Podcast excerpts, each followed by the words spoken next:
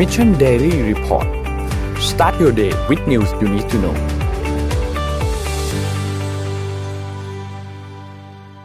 สวัสดีครับ ยินดีต้อนรับเข้าสู่ Mission Daily Report ประจำวันที่ 14 กันยายน 2564 นะครับ วันนี้อยู่กับเรา 2 คน อาจจะมีรุ่นมา 3 คน แต่น่าจะ 2 คนไว้ก่อนนะครับ อยู่กับเรา นนท์และพี่เอ็มครับ สวัสดีพี่เอ็มด้วยครับ สวัสดีค่ะนนท์นะครับผม โอเค วันนี้วันอังคารนะครับ ก็วันที่ 2 ของสัปดาห์กันแล้ว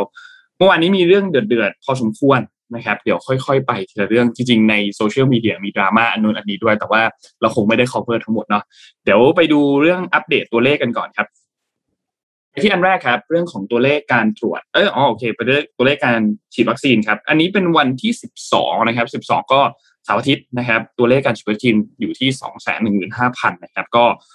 ลดลงนะครับตามปกติของเสาร์อาทิตย์นะครับฉีดไปทั้งหมดเนี่ย 40.2 ล้านโดสนะครับเป็นเข็มที่ 1 27.3 เข็มที่ 2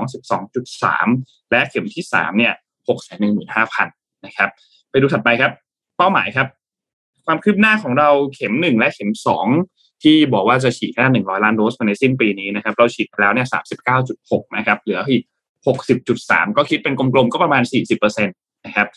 จะบรรลุเป้าหมายให้ได้เนี่ยควรจะฉีดได้ประมาณวันละ5 4 8 0 0 0นะครับแต่ว่าเสาร์อาทิตย์เราฉีดได้แค่2 0 0 0 0 0ต้องรอดูวันธรรมดาว่าจะกลับมาฉีดไม่ได้กลับมาฉีดได้เยอะเหมือนอย่างที่เคยทำได้ไหมแต่คิดว่าไม่น่าจะเป็นปัญหานะครับเหลือเวลาอีก110วันครับ ไปดูสถานการณ์ผู้ป่วยนิดนึงครับ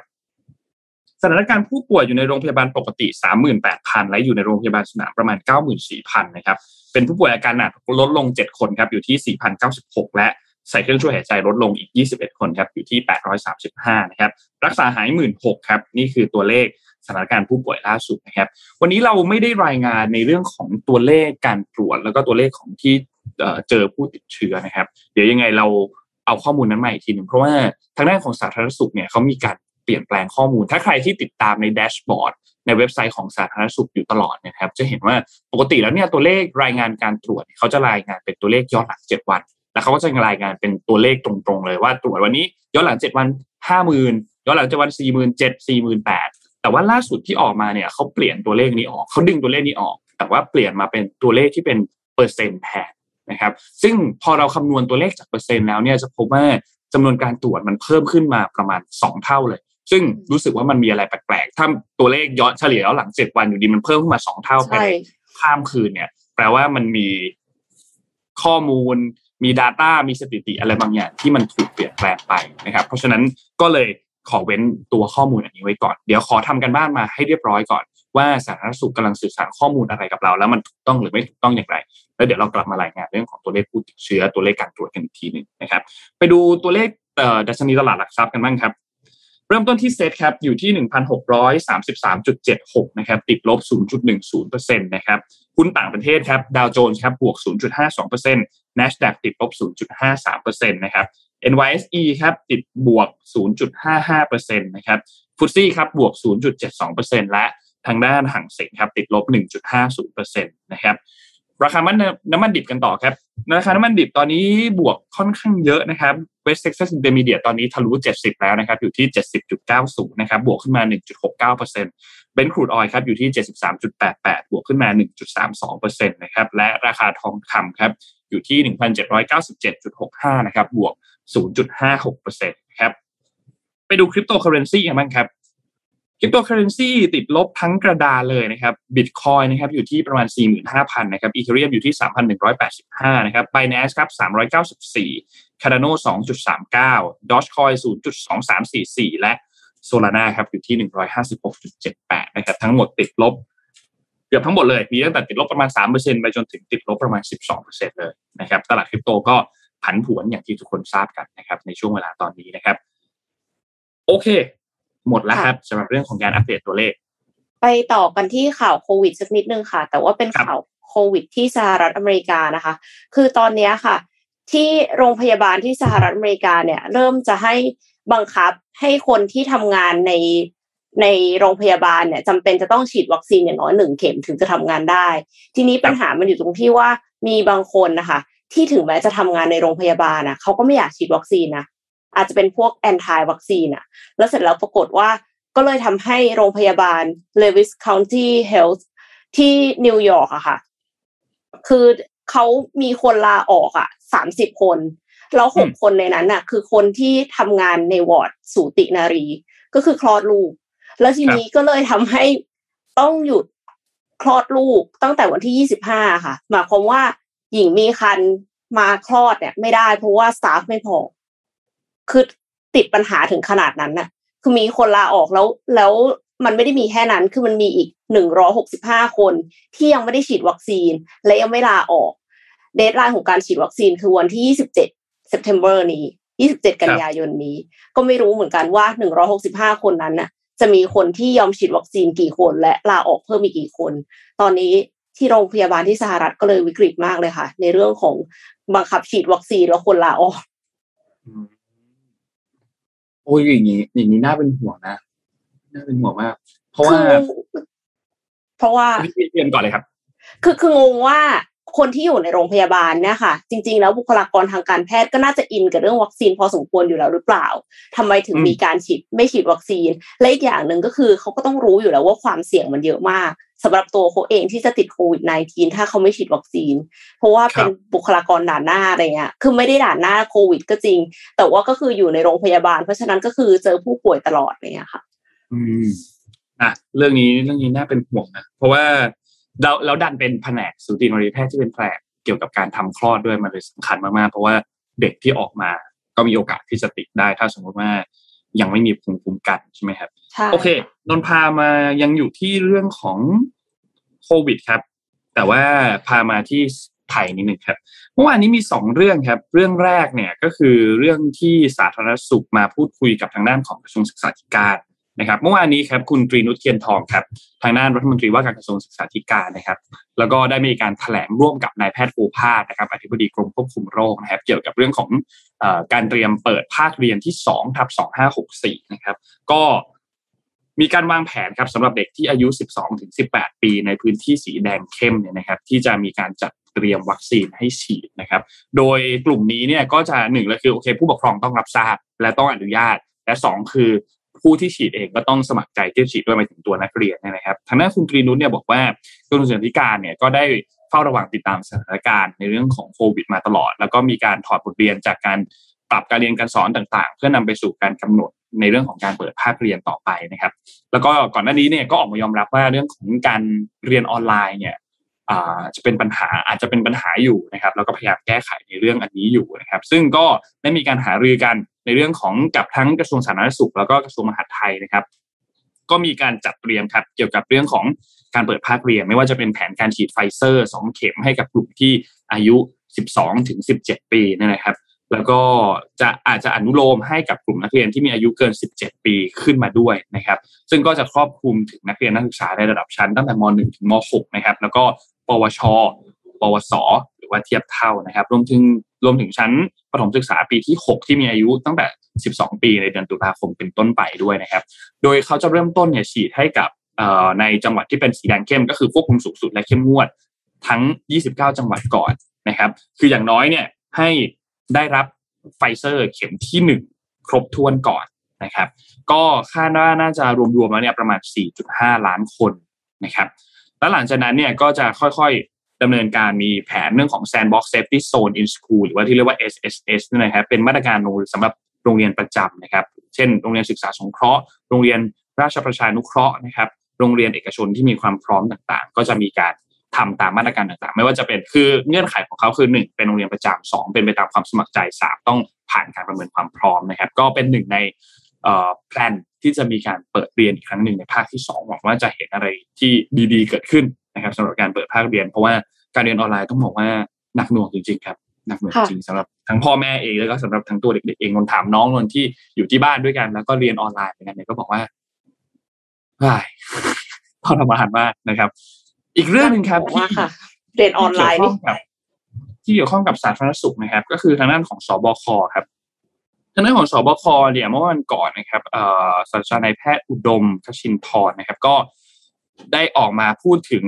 เรื่องของสถานการณ์ตัวเลขของผู้ติดเชื้อโควิดนะครับว่าตัวเลขตอนนี้เนี่ยพบต่ำกว่า15,000 คน อันนี้เป็นตัวเลข confirm นะยังไม่รวมเรื่องของการตรวจ ATK ถ้ารวมตัว ATK ไปมากกว่า 15,000แน่นอนนะครับ นั่นก็เป็นผลพวงมาจากเรื่องของการล็อกดาวน์ตั้งแต่ 20 กรกฎาคมมาจนถึงสิงหา แล้วก็ค่อยๆ เริ่มคลายล็อกดาวน์ในช่วงต้นเดือนที่ผ่านมานะครับ แล้วก็เรื่องของการระดมฉีดวัคซีนต่อเนื่องทำให้ตัวเลขผู้ติดเชื้อเนี่ยลดลงนะครับ แต่ว่าหลังจากที่มีการผ่อนคลายกิจการต่างๆเนี่ยเขาก็รอจับตาตัวตัวเลขอยู่ อาจจะในเดือนหน้านะครับว่าตัวเลขของผู้ติดเชื้อจะเปลี่ยนไปมากแค่ไหน แล้วก็มีการคลายต่างๆ ไม่ว่าจะเป็นเรื่องของพรกฉุกเฉินที่มีการพูดถึงมาก่อนหน้านี้นะครับ ก็รอติดตาม แล้วก็ เรื่องต่างๆ ไม่ว่าจะเป็นเรื่องของเศรษฐกิจเรื่องของอพวกนี้เนี่ยทางด้านของสบคเนี่ยเข้าใจว่าสถานการณ์ของเศรษฐกิจเนี่ยแล้วก็สถานการณ์ของสาธารณสุขที่เรียกว่าสุขภาพเนี่ยมันควรจะต้องไปคู่กัน แต่ว่ามันก็อาจจะไม่ได้จบเร็วขนาดนั้นนะครับ ก็ต้องมีการบริหารจัดการเกิดขึ้น ทีนี้ก็หวังว่าหลังจากนี้ครับในเดือนตุลาคมเนี่ยผู้ติดเชื้อเนี่ยจะลดลงเราอาจจะเห็นตัวเลข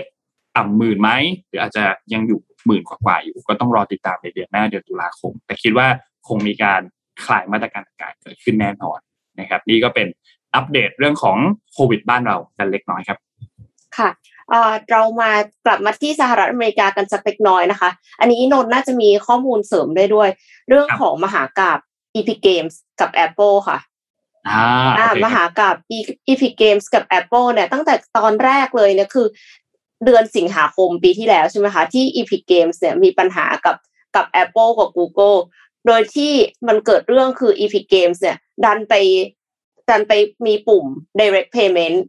in app purchase แทนที่ปกติแล้วเนี่ย เวลาที่แอปพลิเคชันใด ๆ ก็ตามที่จะอยู่ใน App Store หรือว่า Play Store ของ Google เนี่ย ก็จะต้องทำการจ่ายเงิน ผ่านช่องทางของ App Store หรือ Play Store ซึ่งเดิมอะ App Store หรือ Play Store เนี่ยเขาก็จะเก็บตังค์สามสิบเปอร์เซ็นต์คือเก็บค่าคอมมิชชั่นสามสิบเปอร์เซ็นต์ออกไปจากรายได้เลย ซึ่งสามสิบเปอร์เซ็นจากรายได้มันเยอะมากนะจริงๆเยอะเยอะแต่แต่คือต้องบอกว่าเขาเก็บอย่างนี้มาโดยตลอดนะเขาเก็บอย่างนี้มาโดยตลอด เก็บทุกคนทั่วทั่วกัน แล้วก็คือเขาถือว่ามันเป็นค่าโฆษณา คือเขาถือว่า App Store หรือ Play Store เนี่ยเป็น Marketplace แห่งหนึ่ง เหมือนเก็บ GP แบบว่า เอ่อเดลิเวอรี่เก็บ GP อย่างนี้ อ่า แล้วทีนี้ก็คือปรากฏว่า Epic Games เนี่ย ด้วยความที่เขาเป็นเจ้าของเกม Fortnite ซึ่ง Fortnite เนี่ย คนเล่นหลายสิบล้านคนทั่วโลก ดังนั้นก็เลยมีคนซื้อ in app purchase เยอะมาก พอมันมีปริมาณเงินเยอะมากเนี่ย Epic Games ก็เลยรู้สึกว่าไม่แฟร์ที่เขาจะโดนเก็บตั้งสามสิบเปอร์เซ็นเขาก็เลยใช้วิธีเพิ่มปุ่มขึ้นมา เป็นปุ่ม direct payment เราไม่ธรรมดาก็คือถ้าจ่ายผ่าน direct payment เนี่ยลดราคาให้ด้วย ถูกกว่า คือคือพูดง่ายก็คือทางด้านของ Epic Game อะได้รับเงินเยอะขึ้นนิดนึง แล้วก็คนที่จ่ายอะ ผู้เล่นเนี่ย จ่ายเงินน้อยลงนิดนึงเหมือนกัน เหมือนตัดพ่อค้าคนกลางออกไป ตัดพ่อค้าคนกลางออกถูกต้อง เออ แล้วเสร็จแล้วปรากฏว่าพอเป็นอย่างนั้นปั๊บ Apple จะไปยอมได้ยังไงล่ะ Apple ก็ต้องบอกว่า เนี่ย อันนี้คือละเมิดนะ ก็ก็บายพาสเขาจริง ถามว่าละเมิดไหมก็คือละเมิดจริง ๆ แต่ว่าก็คือออกมามีเรื่องกันและ Epic Games ก็เลยฟ้องทั้ง Apple ทั้ง Google พอหลังจาก Epic Games ฟ้องปั๊บ Apple กับ Google ก็เลยออกมาลดค่าคอมมิชชั่นให้เหลือ 15เปอร์เซ็นต์สำหรับในในรายได้หนึ่งล้านดอลลาร์แรกที่ทำจากแอปทำได้จาก App Store และ Play Store คือใจดีมาก คือลดจากสามสิบเหลือสิบห้าเฮ้ยลดห้าสิบเปอร์เซ็นต์เลยนะ เออลดครึ่งนึงอะแต่ว่าที่ผ่านมา ทีเนี้ยก็คือมันก็มีเรื่องกันมาตลอดอะค่ะ แล้วเมื่อวันศุกร์ที่ผ่านมาศาลชั้นต้นของ Northern California หรือว่าแคลิฟอร์เนียเหนือเนี่ย ก็เลยออกคำตัดสินคำตัดสินก็ไม่ได้ยาวเท่าไหร่ค่ะร้อยแปดสิบห้าหน้านะคะ สรุปว่า Apple จะต้องอนุญาตให้ซอฟต์แวร์ developer เนี่ยเสนอการจ่ายเงินช่องทางอื่น ๆ นอกเหนือจาก App Store ที่เก็บค่าธรรมเนียมสูงถึง 30%ได้ โดยที่ Apple มีเวลาเตรียมตัว 90 วันเท่านั้นค่ะ ซึ่งก็น่าจะประมาณต้นเดือน ต้นเดือนธันวาคมที่ Apple จะต้องอนุญาตแล้วให้ให้มีช่องทางการจ่ายเงินช่องทางอื่น แต่ทางนี้ศาลเนี่ยไม่ได้ตัดสินว่า Apple ผูกขาดทางการค้าคือ Epic Games เนี่ยเขาพยายามจะฟ้องว่า Apple อะเป็น illegal monopolist คือผูกขาดอย่างแบบผิดกฎหมายอะแล้วแต่ว่าศาลนะเขาบอกว่ายังมีข้อมูลไม่เพียงพอที่จะตัดสินแบบนั้น ส่วนในฝั่งของเกาหลีใต้เนี่ยศาลเกาหลีใต้ก็อนุญาตให้มีการจ่ายเงินนอก App Store ได้เหมือนกันทำให้ Epic Games เนี่ยเรียกร้องให้ Apple เลิกแบน Fortnite ได้แล้ว ก็คือ Fortnite เนี่ยควรจะดาวน์โหลดได้ซื้อ in app purchase ได้ผ่าน App Store ได้แล้ว ถึงแม้ว่าจะมี direct payment ก็ตาม เพราะว่าศาลเกาหลีใต้ก็ก็ยอมรับแล้วนะคะ ในขณะเดียวกันเอ่อฝั่ง Epic Games ล่ะ ที่ Epic Games บายพาสไปตั้งแต่ตอนนั้นตกลงศาลว่ายังไงศาลตัดสินให้ Epic Games ผิดนะคะบอกว่าการจ่ายเงินผ่าน App Store ตั้งแต่สิงหาคมปีที่แล้วเนี่ยคือละเมิดข้อตกลงของ Apple ที่ต้องจ่ายเงินผ่าน App Store Epic Games ก็เลยต้องชำระค่าเสียหายให้กับ Apple เป็นจำนวน 30%ของมูลค่า in-app purchase จากผู้เล่น Fortnite ด้วยอุปกรณ์ iOS ทั้งหมดที่จ่ายนอก App Store ก็คิดเป็นเงิน 3.6 ล้านเหรียญสหรัฐ ก็คือประมาณ 120 ล้านบาทค่ะ ครับซึ่ง Epic Games เองเนี่ย CEO เขาก็ออกมาเม้นไม่ออกมาโพสต์ว่าเขาอะแพ้คดี แต่ว่าเขาไม่หยุดแค่นี้ เพราะว่าเขาจะอุทธรณ์นี่คือศาลชั้นต้นนะคะ ก็คือ Epic Games เนี่ยรู้สึกว่าเนี่ยการต่อสู้เพื่ออิสรภาพทางการจ่ายเงินให้กับนักพัฒนาแอปพลิเคชันเนี่ยยังไม่จบเขาจะอุทธรณ์แต่ว่าเอ็มคิดว่า ถึงแม้ว่าจะต้องจ่ายค่าปรับเยอะอะแต่ว่าถ้า Epic Games ไม่ทำแบบเนี้ย มันจะไม่เกิดการเปลี่ยนแปลงเลย ก็คือ Apple กับ Google ก็จะเก็บเงิน 30%ไปตลอด แล้วนักพัฒนาก็คือไม่มีปากไม่มีเสียง ดังนั้นการที่ Epic Games ออกมาเคลื่อนไหวแบบเนี้ย ก็อาจจะเป็นเรื่องดีก็ได้สำหรับนักพัฒนาที่จะอัพแอปพลิเคชันขึ้นไปสู่ App Store และ Play Store ค่ะ ครับ เพราะว่าจากคำสั่งที่ที่คำสั่งศาลออกมาเนี่ยก็อย่างที่พี่เอ็มพูดเลย แต่ว่ามีเพิ่มเติมเสริมขึ้นมาอันหนึ่งก็คือเรื่องของการทำแบบมีลิงก์สมัครสมาชิกโดยตรงอะ ไม่ต้องผ่าน Apple อะศาลก็บอกว่าเออต้องทำเนาะคือคือ Apple คุณต้องคุณต้องทำนะ ก่อนหน้านี้เนี่ยเขาทำให้กับแค่แอป บางแอปเท่านั้น เช่น Netflix Spotify พวก Amazon Kindle ที่สามารถที่จะใส่ลิงก์เข้าไปให้กดสมัครภายนอก ใน App Store ภายนอกแพลตฟอร์มของเขาเองเนี่ยได้ ซึ่งก็อันเนี้ยก็เป็นจุดเปลี่ยนอันหนึ่งที่จะมีผลบังคับใช้เริ่มต้นในปีหน้าปี 2022นะครับแต่ว่าเรื่องของคดีว่าจะอุทธรณ์กันต่อเนี่ยจะเป็นยังไงอันเนี้ยน่าติดตาม อย่างที่พี่เอ็มพูดเลยเพราะว่า คดีนี้เป็นการสร้างบรรทัดฐานขึ้นมาใหม่สำหรับเจ้าใหญ่ ๆ ที่เป็นเจ้าเจ้าของแพลตฟอร์มเจ้าของอะไรต่างๆเนาะน่าสนใจครับเอ๊ะคอมเมนต์นนใน Facebook เหมือนจะ ค้างค้างไม่แน่ใจว่าเป็นอะไรเดี๋ยวลอง refresh กันดูอีกทีหนึงโอเคเราพาไปต่อที่คดีถัดไปครับ เรื่องของเรื่องนี้นิดหนึ่งเมื่อวานนี้ยังไม่ได้พูดถึงครับ เกี่ยวกับประเด็นม็อบในวันที่ 12 กันยาที่สามเหลี่ยมดินแดงที่เกิดขึ้นครับ ในวันนั้นเนี่ยมีเหตุอันหนึ่งที่ผ่านช่วงเวลาเคอร์ฟิวไปเรียบร้อยแล้วนะ แล้วก็สำนักข่าว The Reporter เนี่ยมีการจับภาพอันหนึ่งได้นะครับ ก็คือเป็นภาพของรถคันหนึ่งที่เป็น คาดว่าน่าจะเป็นรถตำรวจเนี่ยนะครับ ขับชนผู้คนที่อยู่บนท้องถนน แล้วก็ดันมีคลิปได้พอดีนะครับ ทีนี้ในประเด็นอันนั้นเนี่ยมันเกิดเหตุการณ์เดี๋ยวอาจอาจจะให้หลาย ๆ ท่านดูคลิป ไม่แน่ใจว่าหลาย ๆ ท่านเห็นคลิปกันหรือยังแต่ก็น่าจะน่าจะเห็นกันหมดแล้ว เพราะว่าคลิปเป็นคลิปที่ไวรัลขึ้นมาพอสมควรนะครับ ทีนี้เหตุการณ์ที่เกิดขึ้นเนี่ยนะครับ หลังจากนั้นเนี่ยทางด้านของ เจ้าหน้าที่ตำรวจเนี่ยก็มีมีสองเรื่องที่เกิดขึ้น เรื่องแรกนะครับ ทางด้านของคณะกรรมการตำรวจการตำรวจเนี่ยนะครับ ของสภาผู้แทนราษฎรเนี่ยได้เรียกพบชนเนี่ยนะครับ เข้าชี้แจงในกรณีที่เกิดขึ้นแล้วนะครับ คุณนิโรธสุนทรเลขาเนี่ยนะครับ สมาชิกสสจังหวัดนครสวรรค์พรรคพลังประชารัฐเนี่ยในฐานะประธานคณะกรรมการการตำรวจสภาผู้แทนราษฎรเนี่ยนะครับ ก็ให้สัมภาษณ์บอกว่าโอเค ตนยังไม่เห็นคลิปดังกล่าว แต่ว่าได้สั่งการให้เจ้าหน้าที่กรมทเนี่ยตรวจสอบคลิป และทำหนังสือถึง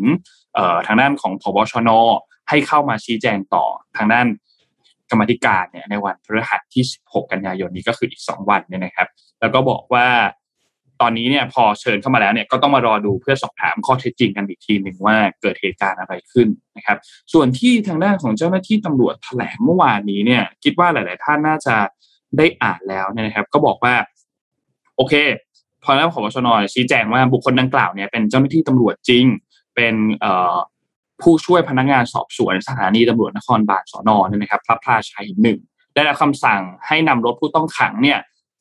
ไปจอดรถคำสั่งอยู่ที่กองบัญชาการตำรวจปราบปรามยาเสพติดหลังจากประมาณช่วงห้าทุ่มโดยได้รับแจ้งว่าเหตุการณ์เป็นปกติแล้ว จึงขับรถกลับหน่วยงานผ่านมายังบริเวณนั้น แต่ทีนี้พอข่าวมาปุ๊บ ปรากฏว่าเจอผู้ชุมนุม6ถึง7คน เข้ามาทุบตีรถ และปาวัตถุมีเสียงดังคล้ายระเบิดเพื่อพยายามขัดขวาง ซึ่งเจ้าหน้าที่ตำรวจคนดังกล่าวได้พยายามขับรถหลบหนีแล้วก็มีการเฉียวชน แต่ไม่ได้รับอันตรายรุนแรง นี่คือที่เจ้าหน้าที่ตำรวจแถลงออกมานะ โดยได้ขับรถมาจอดที่โรงพยาบาลพระมงกุฎเกล้าพอรถได้รับความเสียหายขับต่อไปไม่ได้ พร้อมรายงานให้ทางด้านผู้บังคับบัญชาต้นสังกัดทราบ ซึ่งก็มีการส่งเจ้าหน้าที่ไปตรวจสอบพร้อมแจ้งลงความลงบันทึกประจำวันไว้ที่สถานีตำรวจนครบาลสอนอดินแดง และในวันนี้ได้เข้าไปแจ้งความร้องทุกกรณีถูกทำลายและทำลายทำลายทรัพย์สิน ขณะเดียวกันได้มีการตรวจสอบไปยังสถานพยาบาลในพื้นที่โดยรอบ ก็ไม่พบว่ามีผู้ใดเข้ารับการรักษาเนื่องจากบาดเจ็บถูกรถเฉียวชนนะครับ แล้วก็ยืนยันว่าไม่ใช่คนขับมองไม่เห็น แต่ขณะนั้นถูกรุมทำร้าย ถูกทำร้ายทุบตีเข้ามาขัดขวางเส้นทาง ตำรวจพยายามเบรกและหยุดดูพร้อมทั้งรายงานให้ผู้บังคับบัญชาทราบ ไม่ใช่การชนแล้วหนี และเจ้าหน้าที่พยายามตรวจสอบสถานพยาบาลใกล้เคียงก็ไม่พบว่ามีผู้ใดได้รับการรักษาต่างๆ โดยยืนยันว่าเป็นสิทธิทางกฎหมาย ทีนี้ก็เลยนั่นแหละครับโซเชียลก็ก็ก็ก็อย่างที่ทุกท่านเห็นกันนะครับ แล้วก็ต้องรอดูอีกทีหนึ่งตอนนี้รอดูสองเรื่องครับ เรื่องแรกคือเรื่องของการมาชี้แจงกับคณะกรรมการกับเรื่องที่สองคือเรื่องของการเรื่องของคดีต่างๆ ว่า มีจะมีอะไรเกิดขึ้นต่อหลังจากนี้หรือเปล่านะครับ ที่อยากให้จับตามองอีกอันหนึ่งคือเรื่องของการชุมนุมครับการชุมนุมในตอนนี้เนี่ยอย่างที่ทุกคนทราบว่าเรายังอยู่ในพรกฉุกเฉินและอาจจะมีการยกเลิกในเดือนหน้า ถ้าสมมติยกเลิกพรกฉุกเฉินไปเนี่ยเจ้าหน้าที่ตำรวจอาจจะไม่สามารถที่จะทำบางอย่างได้ทำบางอย่างอาจจะทำได้เหมือนเดิมในการควบคุมฝูงชนต่างๆ แต่ว่ากฎต่างๆ บางอย่างเช่นอะแน่นอนเคอร์ฟิว ถูกยกเลิกแน่นอนถูกไหมครับ แล้วก็อาจจะมีเรื่องของการรวมตัวต่างๆ ที่อาจจะถูกยกเลิกตามไปด้วย ก็เจ้าหน้าที่ตำรวจก็เลยมีการควบคุมอยู่ในช่วงเวลาตอนนี้ ในทางการเมืองเนี่ยถ้าหลาย ๆ ท่านได้ฟังวิเคราะห์จากหลาย ๆ ช่องทางต่าง ๆ เนี่ยจะเห็นว่าในทางการเมืองแล้วเขาก็ต้องการให้เรื่องของสถานการณ์ม็อบเนี่ยคลี่คลายให้ได้ภายในเดือนนี้ เพราะว่าอำนาจต่างๆ ยังมีอยู่ค่อนข้างเยอะจากพรกฉุกเฉินตัวนี้ พอพ้นอันนี้ไปแล้วเนี่ยก็อาจจะมีอำนาจในการใช้ต่างๆเนี่ย ลดลงนะครับเพราะฉะนั้นเรื่องราวอันนี้เนี่ยต้องติดตามใกล้ชิดมากๆสำหรับเรื่องของสถานการณ์การชุมนุม แต่ว่าตอนนี้ถ้าเราดูในในในเขาเรียกว่าในภาพรวมเนี่ยเมื่อเทียบกับก่อนหน้านี้ที่ทางด้านของควบคุมฝูงชน เราจะเห็นว่าเป็นออกมาค่อนข้างเยอะเวลามีม็อบตามสถานที่ต่างๆเนี่ยเราเริ่มเห็นภาพนั้นน้อยลง แต่จะเป็นการจัดการตามพื้นที่ต่างๆ เข้าไปตามคนมาชุมนุมต่างๆ พื้นที่ต่างๆ เข้าไปจัดการเป็นกลุ่มก ลุ่มอย่างที่เราเห็นก็ตามแฟลตดินแดงต่างๆนะครับ ไม่ได้เห็นเป็นภาพของการปะทะกันแบบใหญ่โตรุนแรงแบบก่อนหน้านี้แล้ว ซึ่งอันนี้ก็อาจจะเป็นหนึ่ง tactic หรือเปล่า ส่วนเรื่องของการขับรถชนอันเนี้ยนนส่วนตัวนะนนเชื่อว่าไม่ได้อยู่ในหนึ่ง tactic แต่ว่าในแต่คือโควิดอุบัติเหตุแหละแต่ว่าหลังจากที่ชนแล้วเนี่ย คุณปฏิบัติกับเหตุการณ์หลังจากที่ชนอย่างไร อันเนี้ยเป็นสิ่งที่ถูกตั้งคำถามมากกว่านะครับ ก็รอติดตามครับสำหรับเรื่องคดีนี้ต่อ เพราะว่า คือในคือไม่รู้สิเรารู้สึกว่าเราเราถ้าเราชนอะไรบางอย่างอะอย่างน้อยเราต้องหยุดลงไปดูอะใช่มันมันมันเป็นสัญชาตญาณเออมันมันคือสัญชาตญาณของคนปกติอะว่าอย่างน้อยถ้าถ้าชนคนอะหรือบางทีแม้แต่ชนสัตว์เองอะเรายังต้องหยุดดูเลยอะเพราะฉะนั้นก็นั่นแหละครับ ให้ท่านผู้ฟังทุกท่านตัดสินกันต่อ แล้วก็เรื่องของคดีก็เป็นส่วนเรื่องของคดีต่อไปครับ ค่ะเอ่อ ขั้นอารมณ์กันบ้างค่ะเผื่อว่าจะอารมณ์ดีกันขึ้นนะคะ เรามีหนังสือดีๆจาก SCB มาแจกผู้ชมทุกท่านค่ะ แต่ว่าแจกสามรางวัลนะคะ กับเล่มนี้เลย บทเรียนเพื่อโลกหลังการระบาดค่ะ หนังสือเนี่ยพูดถึงเรื่องราวเกี่ยวกับการถอดบทเรียนสำคัญ เพื่อให้เราอยู่รอดต่อไปในโลกหลังการระบาดของโควิด -19 นี่ะคะหนังสือเล่มนี้บอกไว้ว่าวิกฤตสร้างผู้นำหรือวิกฤตสร้างโอกาส ไม่ใช่คำกล่าวเกินจริงทว่าวิกฤตการระบาดใหญ่ของไวรัสโคโรนาสายพันธุ์ใหม่ กลับเผยจุดอ่อนและช่องว่างมากมายในสังคม ที่เราต่างก็รับรู้มาก่อน แต่อาจจะไม่ได้ตระหนักถึงความรุนแรงของมันมากเท่าโลกตอนที่หลังเปลี่ยนแปลงไปเมื่อเผชิญกับวิกฤตโควิด -19 เราในนานาประเทศเราเห็นนานาประเทศ ไม่ว่าจะร่ำรวยยากจนหรือมหาอำนาจ ต่างก็พ่ายแพ้ต่อไวรัสตัวจิ๋วทั้งด้วยความไม่พร้อม ความการขาดองค์ความรู้การการขาดการบริหารจัดการที่มีประสิทธิภาพ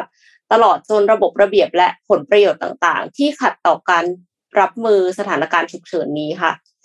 ก็น่าสนใจแล้วก็ทันสมัยน่าอ่านมากๆนะคะ ใครที่อยากจะอ่านเรื่องราวนี้ต่อก็มาร่วมแสดงความคิดเห็นกันค่ะ ว่าเราได้บทเรียนอะไรจากการแพร่ระบาดของโควิด -19 กันบ้าง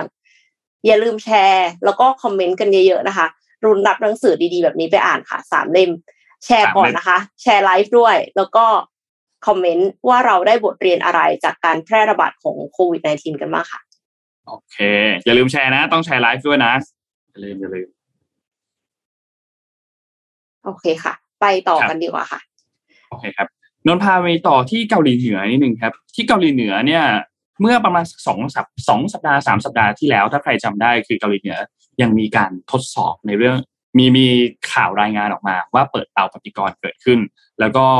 เตรียมที่จะมีการทดสอบในเรื่องของนิวเคลียร์ต่างๆเนี่ยนะครับ ทีนี้มีรายงานล่าสุดครับเมื่อวันที่ 13 กันยายนที่ผ่านมาเนี่ยนะครับ ทางด้านสำนักข่าว KCN ซึ่งเป็นสื่อทางการของเกาหลีเหนือเนี่ยนะครับ รายงานว่าเกาหลีเหนือเนี่ยได้ทดสอบขีปนาวุธร่อนพิสัยไกลชนิดใหม่ที่มี ขีดความสามารถโจมตีญี่ปุ่นได้นะครับในวงกว้างและยังอาจเป็นขีปนาวุธร่อนชนิดแรกที่บรรจุหัวรบนิวเคลียร์ได้ โดยขีปนาวุธอันนี้เนี่ยมีพิสัยการโจมตี 1,500 กิโลเมตรนะครับ แล้วก็มีการทดสอบเกิดขึ้นในช่วงสุดสัปดาห์ที่ผ่านมานะครับ ซึ่งก็แน่นอนว่าเรื่องนี้สะท้อนให้เห็นเรื่องหนึ่งก็คือเกาหลีเหนือก็ยังสามารถพัฒนาอาวุธต่างๆ ได้ แม้ว่าตอนนี้เกาหลีเหนือเนี่ย เจอภาวะวิกฤตอย่างหนึ่งก็คือโอเคเศรษฐกิจไม่ดีอยู่แล้วแล้วเรื่องที่สองก็คือเรื่องของการขาดแคลนอาหารที่ขาดแคลนหนักมาก ๆสำหรับที่เกาหลีเหนือนะครับทางด้านของสหรัฐเนี่ยก็บอกว่า การทดสอบครั้งล่าสุดอันนี้เนี่ยมันเป็นการคุกคามประเทศเพื่อนบ้าน แล้วก็อันแน่นอนที่ญี่ปุ่นใช่ไหมครับทางญี่ปุ่นเองก็ออกมาบอกว่าเขาก็กังวลกับเรื่องนี้ด้วยเช่นเดียวกันนะครับว่าที่มีการทดสอบเนี่ยนะครับทางด้านสำนักสำนักข่าว KCN เนี่ยระบุว่าเป็น อาวุธอันนี้เนี่ยเป็นอาวุธยุทธศาสตร์ที่มีความสำคัญมากๆ แล้วก็ได้รับรายงานเพิ่มเติมว่าขีปนาวุธเนี่ยสามารถโจมตีเป้าหมายได้ก่อนที่จะตกลงหน้าน้ำในที่เกาหลีเหนือนะครับที่หลังจากทดสอบในช่วงเสาร์อาทิตย์ที่ผ่านมาเนี่ยนะครับ ก็นั่นแหละครับ นี่เป็นการทดสอบทางด้านของอาวุธ แล้วก็ทางด้านเกาหลีเหนือเนี่ยก็ ตอนนี้เนี่ยไม่รู้ว่าสหรัฐเอง เกาหลีใต้เอง ญี่ปุ่นเองเนี่ย การเจรจาเพื่อที่จะปลดอาวุธนิวเคลียร์อีกครั้งหนึ่งเนี่ยเจรจาคืบหน้าไปมากน้อยแค่ไหนแล้วนะครับทางด้านของเกาหลีเหนือเองเนี่ยต้องบอกว่าก่อนหน้านี้เนี่ยเขากำลังที่จะกลับมาเจรจากันอีกครั้งหนึ่งที่กรุงโตเกียวเนี่ยนะครับ แต่สุดท้ายก็โอเค มีการทดสอบอาวุธเกิดขึ้นใหม่ครั้งหนึ่งก็ทำให้เรื่องนี้ก็ต้องติดตามอย่างใกล้ชิดอีกทีหนึ่งว่า คุณคิมจองอึนเนี่ยวิสัยทัศน์ ของเขาสำหรับการเป็นผู้นำเกาหลีเหนือเนี่ยไม่ว่าจะการเสริมความแข็งแกร่งให้กับกองทัพ ในเรื่องของอาวุธในเรื่องของอะไรต่างๆ เนี่ยจะเป็นอย่างไรนะครับ แต่ว่าจากครั้งนี้เนี่ยที่มาทดสอบเนี่ยคิมจองอึนไม่ได้มาด้วยนะ แต่ว่าเป็น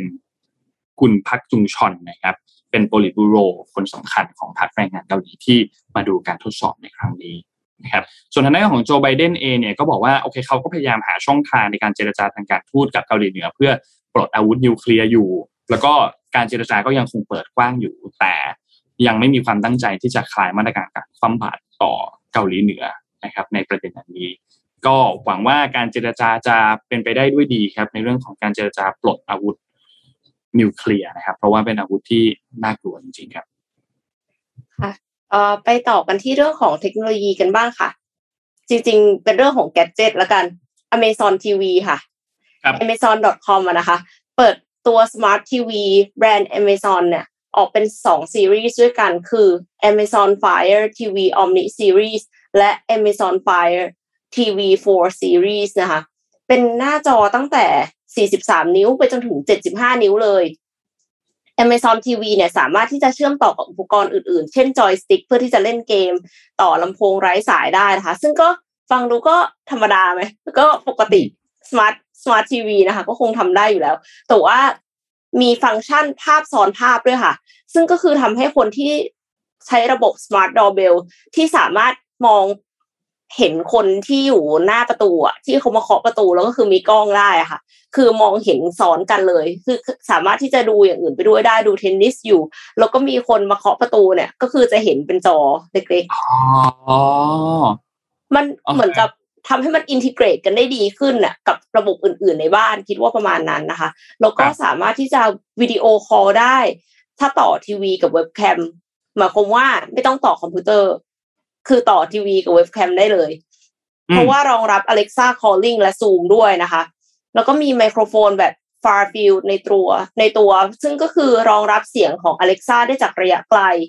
มีปุ่มปิดไมค์แยกที่ตัวเครื่อง สั่งงานทีวีด้วยเสียงโดยที่ไม่ต้องกดรีโมทได้ เข้าใจว่าคือปกติเวลาที่เราจะดูรายการอะไรอะ เราก็ต้องนึกชื่อว่ารายการอะไร แล้วเราก็ต้องนึกว่าอยู่ในช่องไหน แล้วอยู่ในช่องไหนแล้วคือกดเลขอะไรใช่ไหมคะอ่าใช่ใช่แต่ว่าใช่อันเนี้ยมันน่าจะไม่ต้องละบอกเลยว่าจะดูรายการอะไร แล้วเสร็จแล้วมันก็สามารถที่จะหาให้เราได้เลย เพราะมันคืออเล็ กซ่าอ๋อก็คืออเล็กซ่าก็คือรู้อยู่แล้วแหละว่ารายการนี้อยู่ช่องนี้เวลานี้ใช่ไหมแล้วพอเราบอกไปอะ มันก็น่าจะแบบประมวลผลให้ได้เลยว่าอ๋อถ้าอย่างนั้นต้องต้องเปลี่ยนในช่องนี้ ก็น่าจะคล่องตัวพอสมควรเลยค่ะ แล้วก็แต่ว่ามันก็มีคนที่บอกแบบ CNBC อะเขาก็บอกว่าทำไมต้องทำด้วยฮาร์ดแวร์ทางทางที่จริง ๆ แล้วคือซัมซุงเนี้ยก็อาจจะทำได้ดีกว่า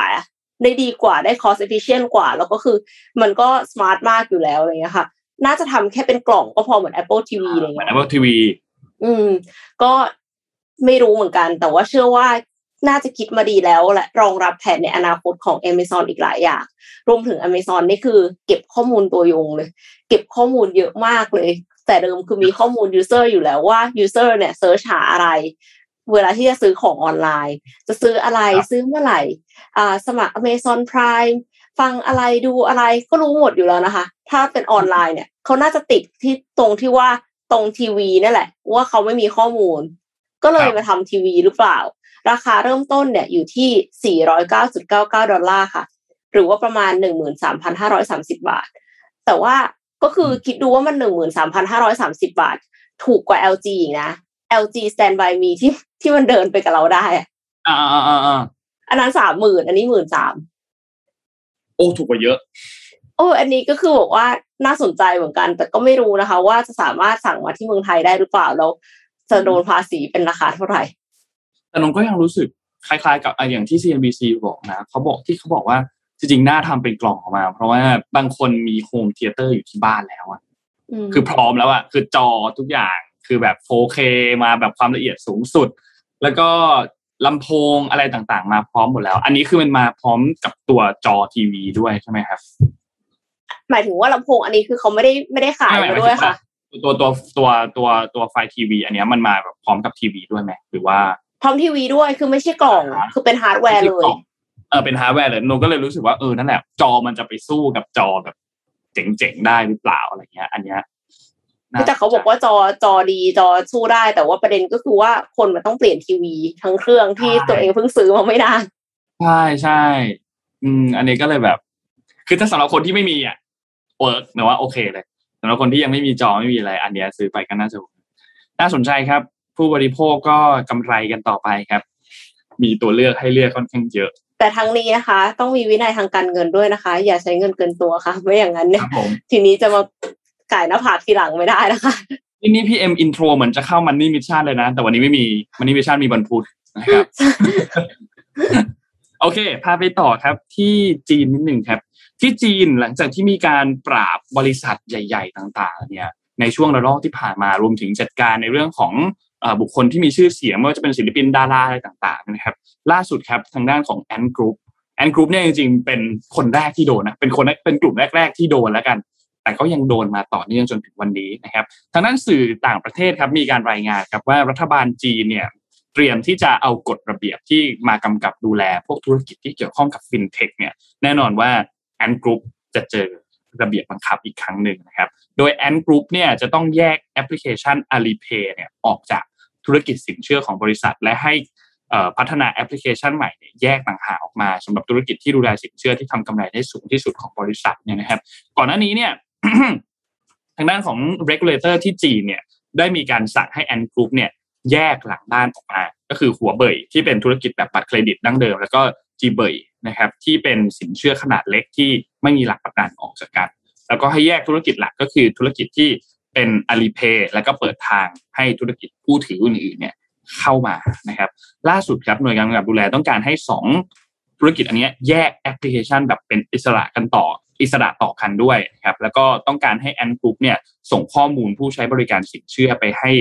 กับบริษัทร่วมทุนต่างๆ ไม่ว่าจะเป็นเรื่องของคะแนนด้านเครดิตต่างๆ ซึ่งรัฐวิสาหกิจต่างๆก็สามารถเข้ามาร่วมถือหุ้นกับบริษัทเหล่านี้ได้ด้วยนะครับที่ทำแบบนี้เนี่ยก็ทางด้านบุคคลที่ใกล้ชิดกับหน่วยงานกำกับดูแลทางการเงินเนี่เขาบอกว่า คือ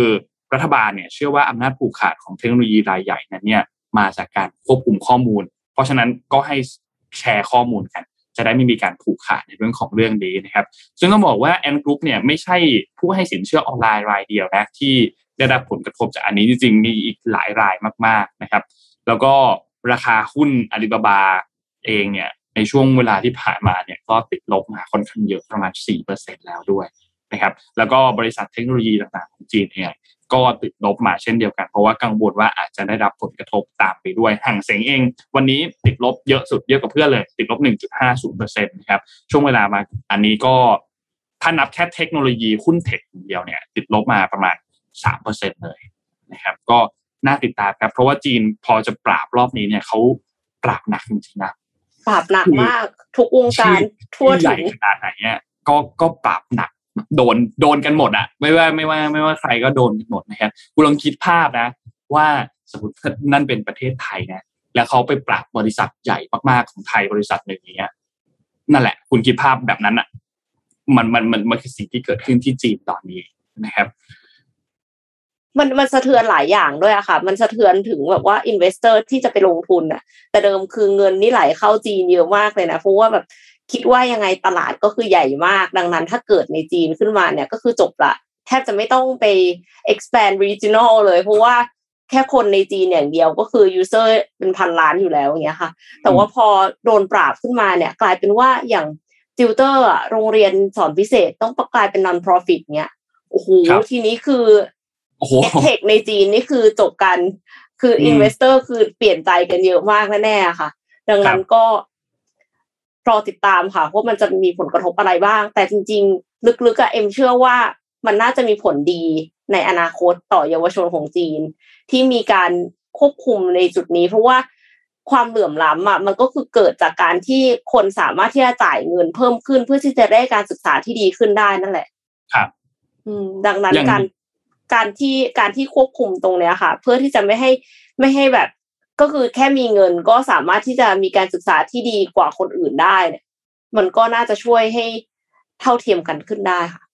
ครับ อย่างหุ้นอาลีบาบาเนี่ยตั้งแต่ต้นปีมาจนถึงเมื่อวันศุกร์ที่แล้วเนี่ย ติดลบมา 27%แล้วนะครับหุ้นอาลีบาบาที่ที่อยู่ในตลาดหุ้นฮ่องกงเนี่ยนะครับ ติดลบมา 27%แล้ว หนักครับ หนักจริงๆฮะรอบนี้ ค่ะ อ่าไปต่อกันที่ เรื่องของสิ่งแวดล้อมกันบ้างค่ะ ครับ เป็นพลาสติกค่ะ แต่ว่าเป็นพลาสติกพิเศษ คือมันไม่ใช่พลาสติกจริงๆอะมันหน้าตาเหมือนพลาสติกเฉยๆแต่ว่ามันทำมาจากสาหร่าย แล้วก็ย่อยสลายได้ในหกสัปดาห์เท่านั้นเองค่ะในแต่ละปีเนี่ย มีพลาสติก8ล้านตันถูกทิ้งลงในมหาสมุทรนะคะ ในช่วงของโควิด -19 ล็อกดาวน์ที่ทุกคนสั่งอาหารออนไลน์ Delivery กันเนี่ย ยิ่งมียิ่งมีพลาสติกส่งมาเยอะมากเลยใช่ไหมคะ Not PLA ค่ะสตาร์ทอัพชื่อว่า Not PLA เนี่ยก็เลยพัฒนา packaging ที่ดูเหมือนพลาสติก แต่ทำมาจากสาหร่ายทะเลที่ทำให้ย่อยสลายได้ใน 6 สัปดาห์ ที่สำคัญคือกินได้ด้วยค่ะ กินได้นี่คือมนุษย์กินได้เลยนะคะ ในกรณีไหนที่เราจะต้องกินพลาสติกบ้างนนท์นึกออกไหมหมายถึงว่ากินแบบกินทั้งซองเลยอะนึกไม่ออกสักกรณีหนึ่งเดี๋ยวนะงานอะไรงานอะไรเป็นงานอะไร นึกไม่ออกอะ วิ่งมาราธอนอ่าโอคแต่ว่าโอคเวลาที่เขาต้องแจกน้ำอะแล้วเสร็จแล้วก็คือโอเคเขาก็จะแจกเป็นขวดขวดๆใช่ไหมแล้วก็ต้องเปิด ก็กินกินเสร็จก็ทิ้ง เพราะว่าก็ไม่มีใครอยากจะถือวิ่งไปด้วยอย่างเงี้ยอะแน่นอนมันก็จะกลายเป็นว่ามีขวดน้ำที่เหลือเยทิ้งอะมากค่ะ ดังนั้นอันเนี้ยก็คือเป็นอย่างหนึ่งที่ที่เป็น use case ของการใช้พลาสติก แล้วก็อีกอย่างหนึ่งที่เขาทำคือเสิร์ฟเป็นค็อกเทลอ่าเป็นช็อตเนี่ยอยู่อยู่ในคลิปเจ๋งอะคือเขามีการแจกแล้วจริงที่ลอนดอนมาราธอนในปี 2019 ค่ะลดขยะไปได้ 65,000 ขวด ลดลดขวดน้ำไปได้อะ คือแบบดีมากๆแล้วก็ในกรณีปกติ สมมติว่าเป็นกรณีปกติ เราก็คงไม่ได้แบบว่าอยากจะกินแพคเกจจิ้งเข้าไปใช่ไหมเราก็ฉีกซองนะคะ แล้วเราก็บีบซอสออกมาแล้วเสร็จแล้วหลังจากนั้นนะซองเนี้ย ซึ่งเป็นขยะมันย่อยสลายได้ในหกสัปดาห์ แล้วถ้าสมมติว่าสัตว์กินเข้าไปอะ ก็เข้าใจว่าคงไม่เป็นอะไร เพราะว่าคนก็คือกินได้ก็เหมือกินนกันได้ อืม ก็เลยรู้สึกว่า เป็นสิ่งที่ดีมากค่ะ เพราะว่าถ้าเป็นพลาสติกปกติอะเต่าเต่าอะไรกินเข้าไปอะมันติดคอตายอะแต่ว่าอันเนี้ยคือมันไม่เป็นมันไม่เป็นพิษต่อตัวเรา แน่นอนว่าคงไม่ได้ recommend ให้กินเป็นอาหาร แต่ว่าเพียงแค่ว่าถ้ามีสัตว์อะไรที่กินโดยที่ไม่ได้ตั้งใจอะ ก็คือไม่มีปัญหา อือหือเอ้ยเจ๋งอะนนเออนนมานั่งดูเลยเนี่ยดูคลิปที่ที่ที่ที่ออมเปิดด้วยแล้วก็เออมันสวยอะ นี่ไงนี่ไงแจกแจกตอนวิ่ง เออ มันเจ๋งมันเจ๋ง แล้วมันใส่ได้ทุกอย่างเลยอะมันดูใส่มันดูใส่อะไรลงไปในนั้นก็ได้ ก็แล้วแต่ว่าจะใส่ค็อกเทลใช่ใช่ใส่แอลกอฮอล์หรือว่าใส่ทรอปิคาน่าครับชอบมากค่ะ โอเค เราพามาต่อที่เรื่อง เดี๋ยวนะขอคั่นเรื่องนี้นิดหนึ่งคืนนี้ คืนนี้วันที่สิบสี่จะมีงานเปิดตัวของ Apple อ่าไอโฟนสิบสาม อ่า iPhone 13 น่าจะน่าน่าจะมาแน่ๆแล้วก็คือนนท์ยังไม่แน่ใจนะว่าเขาจะใช้ชื่อ iPhone 13 เลยไหมเพราะว่าทางด้านของประเทสิบศสามมันไม่ดีใช่ไหมเออเขาเขาเขาเขาถึงเลข 13 กันเนาะแต่ว่าก็ต้องรอดูนะว่าจะใช้ชื่อ 13 จริง ๆ หรือเปล่า แต่คิดว่าคงใช้แหละ 90%นะน่าจะเป็นชื่อ iPhone 13นั่นแหละก็น่าจะมีรักมี iPhone 13 iPhone 13 mini iPhone 13 Pro iPhone 13 Pro Max ที่เปิดตัวมา แล้วก็น่าจะมีวางขาย ช่วงเข้าไทยก็ตามปกติน่าจะช่วงเดือนพฤศจิกาประมาณเนี้ยแต่ก่อนหน้านั้นก็อาจจะมีเครื่องหิ้วมีอะไรมาบ้าง แต่ว่าช่วงนี้ที่เดินทางยากๆหน่อยเครื่องหิ้วก็อาจจะราคาสูงมาก มีราคาหลุดออกมาแล้วด้วยนะ แต่ว่าเขายังไม่ confirm กันว่าจะเป็นราคาจริง ๆ แล้วก็มีสีที่ออกมาเนี่ย ต้องบอกว่าสีน่าติดตามมาก ไม่ว่าจะเป็นเป็นมีสีแบบสีโรสโกอะที่เป็นสีแบบชมพูแล้วก็มีสีเงินมีสีดำมีสีบลอนด์ด้วยที่เป็นแบบทองทองนิดนึงนะครับ ก็ น่าติดตามมากนะแล้วก็หลาย ๆ อย่างแบตเตอรี่ต่างๆ ก็น่าจะดีขึ้นด้วย แต่นนท์เลงสีไหนไว้คะไม่มีเล็งครับนนนนบอกเลยนะว่านนจะไม่ซื้อ iPhone รุ่นใหม่ จนกว่ามันจะเปลี่ยนหัวชาร์จเป็น USB-C อื้อหือทุกคนรุ่เป็นนพนี้ยานค่ะ รุ่นนี้ตามข่าวที่ออกมาเนี่ยนะก็ยังเป็น Lightning อยู่ ยังเป็น Lightning อยู่ คือเขาก็คงมีเหตุผลของเขาแหละครับ ที่ยังไม่เปลี่ยนเป็น USB-C แต่ว่า แต่เราก็มีเหตุผลของเราเหมือนกันที่เราอยากได้ USB-C นั่นแหละครับ คิดว่าน้อง iPhone 11 น่าจะอยู่กับเราไปอีก ยาวๆครับ ก็รอติดตามดูครับ คืนนี้ตามเวลาไทยก็ประมาณห้าทุ่มครึ่งนะครับ ที่เป็นงานเปิดตัว Apple Event California Streaming ครับ มี iPhone แหละแน่ๆแต่จะมีอันอื่นอีกหรือเปล่า ไม่ว่าจะเป็นเอ่อ AirPods 3ไหมเป็น Apple Watch ไหมหรืออาจจะมี MacBook มี iPad อะไรโผล่มาหรือเปล่าก็รอติดตามแต่ iPhone อันนี้ชัวร์แน่นอนครับ ค่ะเอ่อไปต่อกันที่เรื่องของการประกาศผลรางวัล แต่ว่าเป็นรางวัลชื่อว่า Ig Nobel Prize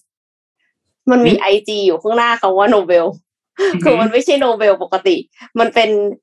มันเป็นรางวัลที่เอาชื่อรางวัลโนเบลเนี่ยไปล้อเลียนเขาก็เลยจะประกาศก่อนหน้ารางวัลโนเบล โดยที่เขาประกาศวันที่สิบกันยายนนี้ ที่ผ่านมาค่ะ คือประกาศเนี่ยจัดขึ้นโดยวารสารชื่อว่าเอ่อ improbable research คือเป็นแบบวารสารงานวิจัยที่ไม่น่าจะเป็นไปได้ คือมันแปลกเอางี้ดีกว่า แล้วมันบางอย่างมันก็คือขำอะแต่ว่าขำที่ว่านี่คือเขาทำงานวิจัยออกมาจริง ๆ นะ แต่ว่าหัวข้อวิจัยมันประหลาดอะอะ มาฟังกันดีกว่าค่ะ ว่ารางวัลที่ได้คืออะไรบ้างนะคะ เอาเอางี้ รางวัลที่ที่จะได้ถ้าสมมติว่างานวิจัย มีรางวัลเนี้ยก็คือได้ถ้วยที่ทำจากกระดาษ คือถ้วยแบบหน้าตาเป็นถ้วยกาแฟไม่แน่ใจว่าทีมงานได้เตรียมมาหรือเปล่าถ้วยกาแฟที่ทำจากกระดาษและธนบัตรปลอม มูลค่าสูงถึงสิบล้านล้านดอลลาร์ซิมบับเว คือคือบอกว่าขนาดรางวัลก็ยังต้องตลกด้วยอะไรอย่างเงี้ยโอเค เอาเป็นว่าเข้าสู่สาระค่ะ สาขาชีววิทยาค่ะ มอบให้แก่ซูซานช็อตส์นักวิจัยชาวสวีเดนที่ทำการวิจัย ในงานวิจัย 5 ฉบับที่เกี่ยวข้องกับเรื่องของการแปลเสียงร้องของแมว ที่ร้องเป็นเสียงร้องต่างๆ ทั้งร้องเมียวเมียวร้องคราง เสียงขู่ฟ้อเสียงคำราม เสียงการหาว เพื่อศึกษาว่าภาษาของแมวสามารถที่จะใช้สื่อสารกับคนได้ยังไงบ้างเฮ้ยจริง ๆ อันเนี้ยมีประโยชน์นะฟังดูไม่ขำขนาดนั้นนะถ้าใครที่เป็นทาสแมวก็ต้องแบบว่าอยากรู้อยู่แล้วว่าตกลงแมวทำเสียงเนี้ยเพื่อที่จะต้องการสื่ออะไร ใช่ไหมคะ ต่อมาค่ะ สาขานิเวศวิทยาค่ะ มอบให้แก่ทีมนักวิจัยประเทศสเปนและประเทศอิหร่าน ในการสำรวจระบบนิเวศ เพื่อทำการวิเคราะห์พันธุกรรมของแบคทีเรียชนิดต่างๆ ในหมากฝรั่งที่มีคนเคี้ยวแล้วเอาไปแปะไว้ตามฝาผนัง หรือทางเท้าในบริเวณต่างๆ ทั่วโลก เพื่อนำไปต่อยอดในสาขาต่างๆ เช่น สาขานิติเวชการควบคุมโรคติดต่อหรือแม้แต่การบำบัดทางชีวภาพเพื่อกำจัดขยะเศษหมากฝรั่งค่ะ เราก็ฟังดูฟังดูมีพอยเหมือนกันนะครับ คือบอกว่าก็คือคนที่แบบว่าชอบเอาหมากฝรั่งเกี๊ยวเลยไปแปะอะแล้วก็ไปศึกษาว่าตกลงมันมีจุลินทรีย์มีอะไรยังไงบ้างแล้วคือเผื่อว่าจะเอาไปใช้ในสาขาอื่นๆต่อได้ ก็มีพอยสาขาโทรคมนาคมค่ะ อันนี้มีภาพไหมคะมอบให้กับดรโรบินแรดคลิฟ และทีมวิจัยจากประเทศนามิเบีย แอฟริกาใต้ แทนซาเนีย ซิมบับเว บราซิล สหราชอาณาจักรหูนานาชาติมากค่ะ และสหรัฐอเมริกา ในการทดลองเคลื่อนย้ายแรดเคลื่อนย้ายแรดด้วยเฮลิคอปเตอร์นะคะ ว่าถ้าใช้วิธีผูกเชือกที่ขาห้อยหงายแล้วเนี่ย มันจะส่งขนส่งแรดได้ดีขึ้นหรือเปล่า อันนี้เพิ่งส่งภาพเข้าไปให้ทีมงาน คือแล้วมันจะส่งผลเสียต่อร่างกายของมันหรือไม่ โดยนำแรด ที่ถูกวางยาสลบ แล้วจัดอยู่ในท่าทางหงายท้องเป็นเวลาสิบนาที พบว่าแรดหงายท้องนั้น มีการหายใจและหมุนเวียนเลือดที่ดี ไม่ก่อให้เกิดความเสียหายต่อกระดูกและกล้ามเนื้อ ต่างจากการขนย้ายด้วยการให้นอนคว่ำบนกระดานหรือนอนตะแคง ที่ส่งผลให้กล้ามเนื้อเสียหายจากการกดทับ รวมทั้งหมุนเวียนเลือดและการหายใจที่ไม่ดีนะคือตอนแรกที่เห็นภาพ นึกว่าเป็นแรดปลอม คือเอาแรดเองหงายท้องแบบนั้นสิบนาทีเหมือนแรดปอมากแต่ปรากฏว่าอ๋อไม่ใช่แรดสลบครับเฮ้ยยูนิคมากค่ะ โอเค สาขาเคมีค่ะ มอบให้ทีมวิจัยจากประเทศเยอรมนี สหราชอาณาจักรนิวซีแลนด์กรีซไซปรัส และออสเตรียสำหรับงานวิจัยวิเคราะห์องค์ประกอบทางเคมีในอากาศที่ถูกปลดปล่อยออกมาจากผู้ชมในโรงภาพยนตร์ ว่ามีการเปลี่ยนไปหรือไม่อย่างไรเมื่อฉายภาพยนตร์ที่มีเนื้อหาต่างกันออกไป เช่น เนื้อหาทางเพศ ความรุนแรง พฤติกรรมต่อต้านสังคม การใช้ยาเสพติดและคำหยาบคายค่ะ เพื่อค้นหาว่ามนุษย์ที่ปกติเราจะส่งสัญญาณทางอารมณ์ออกมา จะทำให้คนอื่นๆ สามารถรับรู้อารมณ์นั้นได้ด้วยหรือไม่ เออ อันนี้ก็น่าสนใจนะ อืมคือแสดงสีหน้าแล้วแบบว่าเหมือนกับเวลาหายใจออกมาที่มันมีอะไรออกมาด้วยหรือเปล่า สาขาสันติภาพค่ะ มอบให้กับอีธานเบเซริส สตีเฟนเนลเวและเดวิดแคริเออร์แห่งมหาวิทยาลัยยูทาห์สหรัฐอเมริกา ในการทดสอบสมมติฐานว่า มนุษย์ไว้หนวดเคราเพื่อปกป้องตัวเองจากการถูกต่อยที่ใบหน้า โดยใช้เส้นใยอีพ็อกอีพ็อกซี่เพื่อจำลองกระดูกมนุษย์ และใช้หนังแกะเพื่อจำลองใบหน้ามนุษย์ ผลปรากฏว่าสามารถดูดซับแรงได้ค่อนข้างดี ถ้ากลัวโดนต่อยต้องต้องไว้หนวดเขาไว้หนวดนะนนท์จะได้ดูดซับแรงเวลาที่โดนต่อย โอเคโอเค แล้วก็มีสาขานี้น่าสนใจมากสาขาเศรษฐศาสตร์ค่ะ มอบให้แก่ดรพาโบลบลาวสกี้อาจารย์ด้านเศรษฐศาสตร์ประเทศฝรั่งเศส และทีมนักวิจัยจากประเทศสวิตเซอร์แลนด์ออสเตรเลีย ออสเตรีย สาธารณรัฐเช็ก และสหราชอาณาจักร ในการค้นพบความเชื่อมโยงของภาวะโรคอ้วนของนักการเมือง อาจเป็นตัวบ่งชี้การทุจริตคอร์รัปชันภายในประเทศนั้นๆค่ะ ว้าวอืมน่าสนใจไหมล่ะ แล้วก็มีสาขาฟิสิกส์ สาขาฟิสิกส์ มอบให้กับอเลสซานโดรคอร์เบตตานะคะ อาจารย์จากมหาวิทยาลัยเทคโนโลยีไอนด์โฮเฟนประเทศเนเธอร์แลนด์และนักวิจัยจากประเทศอิตาลี ไต้หวันสหรัฐอเมริกา ในการสร้างแบบทดลองจำลองทางฟิสิกส์ เพื่อค้นหาสาเหตุว่าทำไมผู้คนเดินเท้าที่สัญจรไปมาบนถนนจึงมัก ไม่เดินชนกับคนอื่น ๆ ที่เดินบนถนนเส้นเดียวกัน โอเค แล้วก็มีสาขาจุลศาสตร์ งงมาก อันนี้คือสาขาอะไรนะจนละจนละนอ๋อศาจุสลตร์ศาสตร์นนท์จุได้ลยินศาว่าสตร์โจรแบบโจรแบบ ขโมยไม่ใช่คือโจรไม่ใช่ละค่ะ มอบให้กับฮิซาชิมูรากามิ นักวิจัยจากประเทศญี่ปุ่น ร่วมทำวิจัยกับนักวิจัยประเทศสวิตเซอร์แลนด์และอิตาลี ทดลองเพื่อหาสาเหตุว่าทำไมผู้คนที่เดินเท้าสัญจรไปมาบนเส้นทางเดียวกัน จึงมักจะเดินชนกับคนอื่นบ้างเป็นบางครั้ง คือคือสลับกันอะคือขัดกันกับฟิสิกส์ตะกี้เนี่ย ฟิสิกส์เขาคิดว่าไม่ชน ไม่โจรจนรณศาสตร์บอกว่าชนเอออ ก็ไม่รู้เป็นคู่แข่งกันหรือเปล่านะคะ แล้วก็มีครับสาขากีตวิทยามอบให้กับจอห์นมาเลอร์แนน ผู้บัญชาการทหารเรือเกษียณอายุจากกองทัพเรือ และทีมวิจัยจากสหรัฐอเมริกา จากการวิจัยเกี่ยวกับวิธีการควบคุมประชากรมแมลงสาบในเรือดำน้ำด้วยสารเคมีที่มีต้นทุนต่ำกว่า และมีประสิทธิภาพต่ำกว่าการใช้สารเคมีแบบดั้งเดิม คือเรือดำน้ำมีแมลงสาบด้วยเราจะหนีไปอยู่ไหน ถ้าเราอยู่ในเรือดำน้ำอะมึงรู้เหมือนกันว่ามีในในเรือดำน้ำมีแมลงสาบด้วย หมดแล้วค่ะแต่คือแบบว่ารู้สึกแบบว่า อ่านแล้วคือแบบกลัวแทนหนูในเรือดำน้ำแล้วมีแมลงสาบแล้วจะทำยังไงโอ้อลังการมากคือแต่ละการทดลองจะเป็นการทดลองที่เราคิดไม่ถึง ใช่ค่ะ เขาก็เลยได้รับรางวัล Ig Nobel Prize นะคะ สามารถที่จะไปเซิร์ชได้นะคะ IG Nobel Prize 2021ค่ะโอ้น่าเจ๋งเจ๋งมากเจ๋งมากชอบชอบชอบชอบโอเคนำพามาต่อนนมีอีกสามเรื่อง เรื่องแรก เร็วๆเรื่องของเคาะวันเลือกตั้งแล้วนะครับทางด้านของกกตเนี่ยมาเคาะวันเลือกตั้งอบตแล้วนะครับ แล้วก็พร้อมว่าโอเค เลือกตั้งพร้อมกันวันที่ 28 พฤศจิกายนนะครับ โดยก็จะมีวันรับสมัครเลือกตั้งเนี่ยตั้งแต่วันจันทร์ที่ 11 จนถึงวันศุกร์ที่ 15 ตุลาคมในปี 2564 แล้วก็ไปหย่อนบัตรเลือกตั้งกันในวันอาทิตย์ที่ 28 พฤศจิกาที่จะถึงนี้นะครับ นอกจากนี้ครับเมื่อวานนี้เนี่ย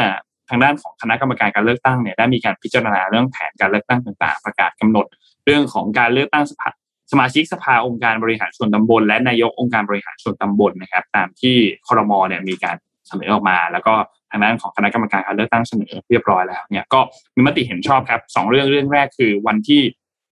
คณะกรรมการเลือกตั้งประกาศกำหนดให้มีการเลือกตั้งนะครับ ทางด้านของคณะกรกตเนี่ยก็จะออกประกาศกำหนดให้มีการเลือกตั้งสมาชิกสภาบริหารส่วนตำบลและนายกองค์การบริหารส่วนตำบลเนี่ยในวันที่ 1 ตุลาคม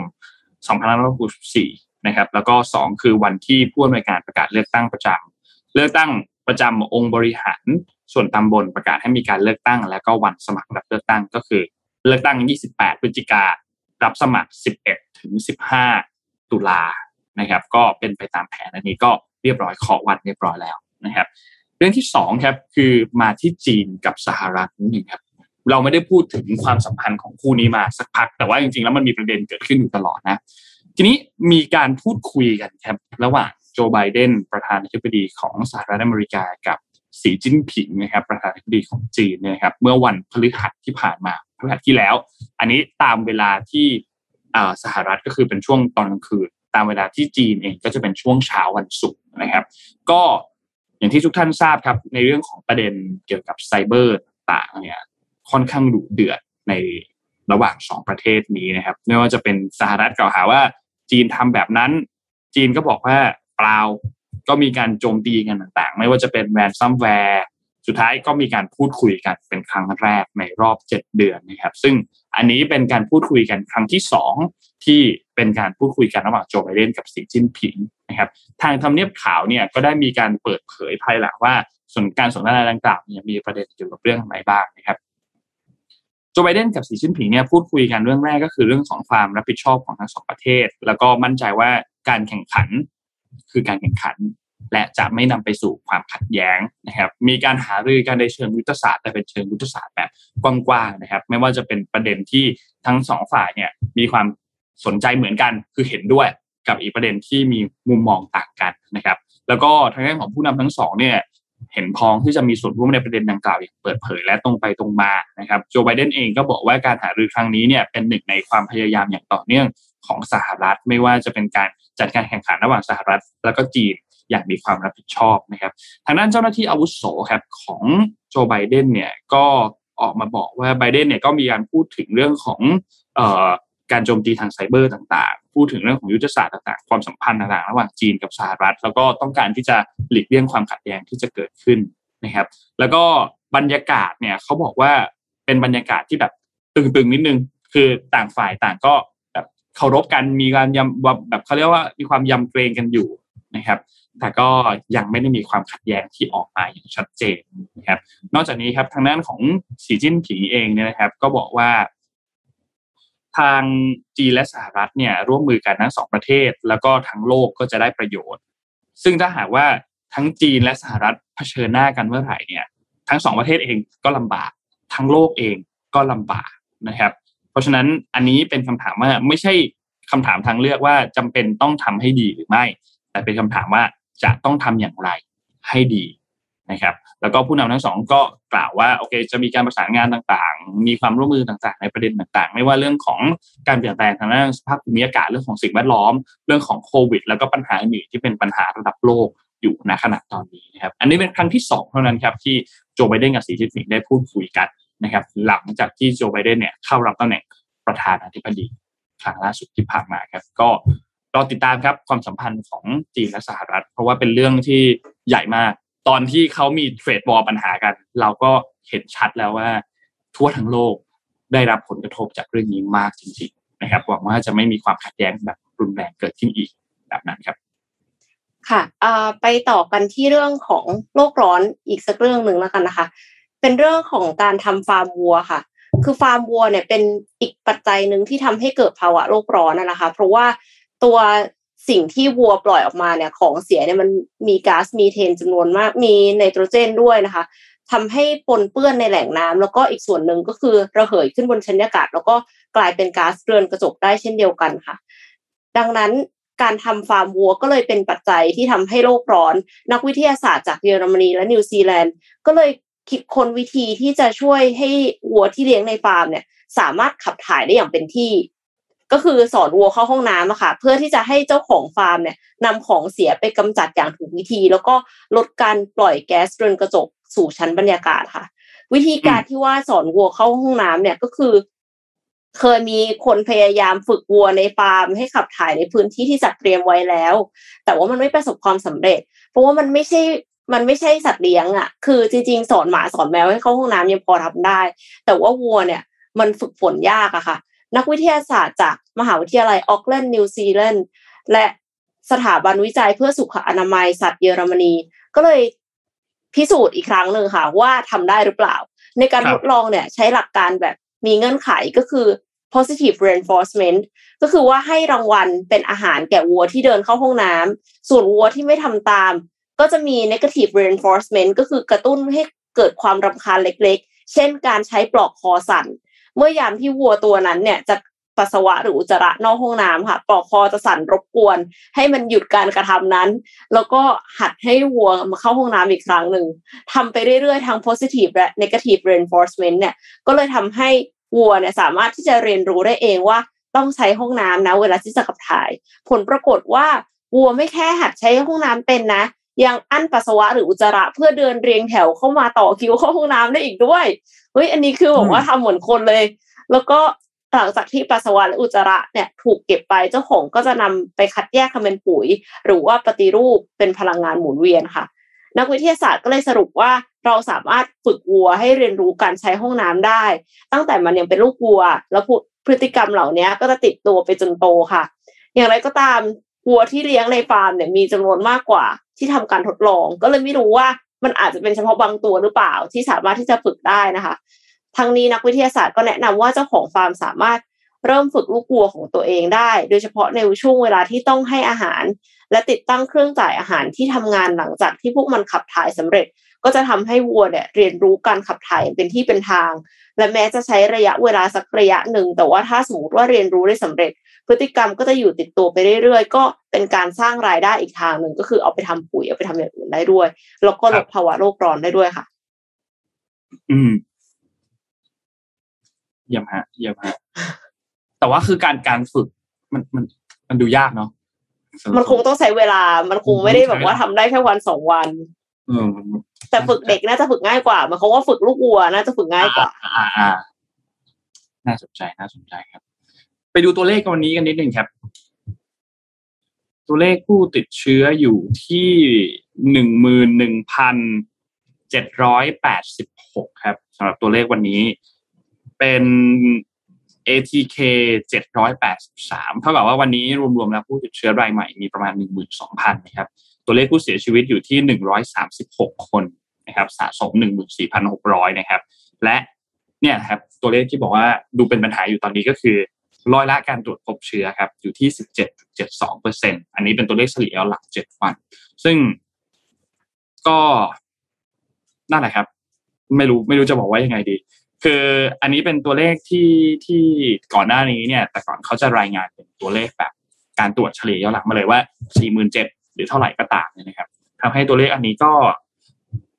ก็ก็ต้องรอดูนิดนึงครับว่าสุดท้ายแล้วจะเป็นตัวเลขที่แบบไหนนนลองคิดคำนวณให้โดยเร็วแล้วกันว่า สิบเจ็ดจุดเจ็ดสองเปอร์เซ็นเนี่ยแปลว่าเราตรวจพบติดเชื้อหนึ่งหมื่นหนึ่งพันเนี่ยมันหมายความว่าเราตรวจไป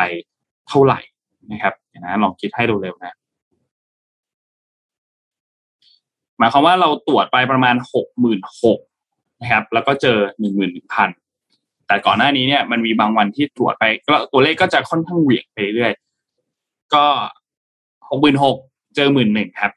ไปภาพถัดไปครับ ไปดูที่กรุงเทพมหานครมา กรุงเทพมหานครเนี่ยถ้าใครจำได้นนเคยเอาภาพมาให้ดู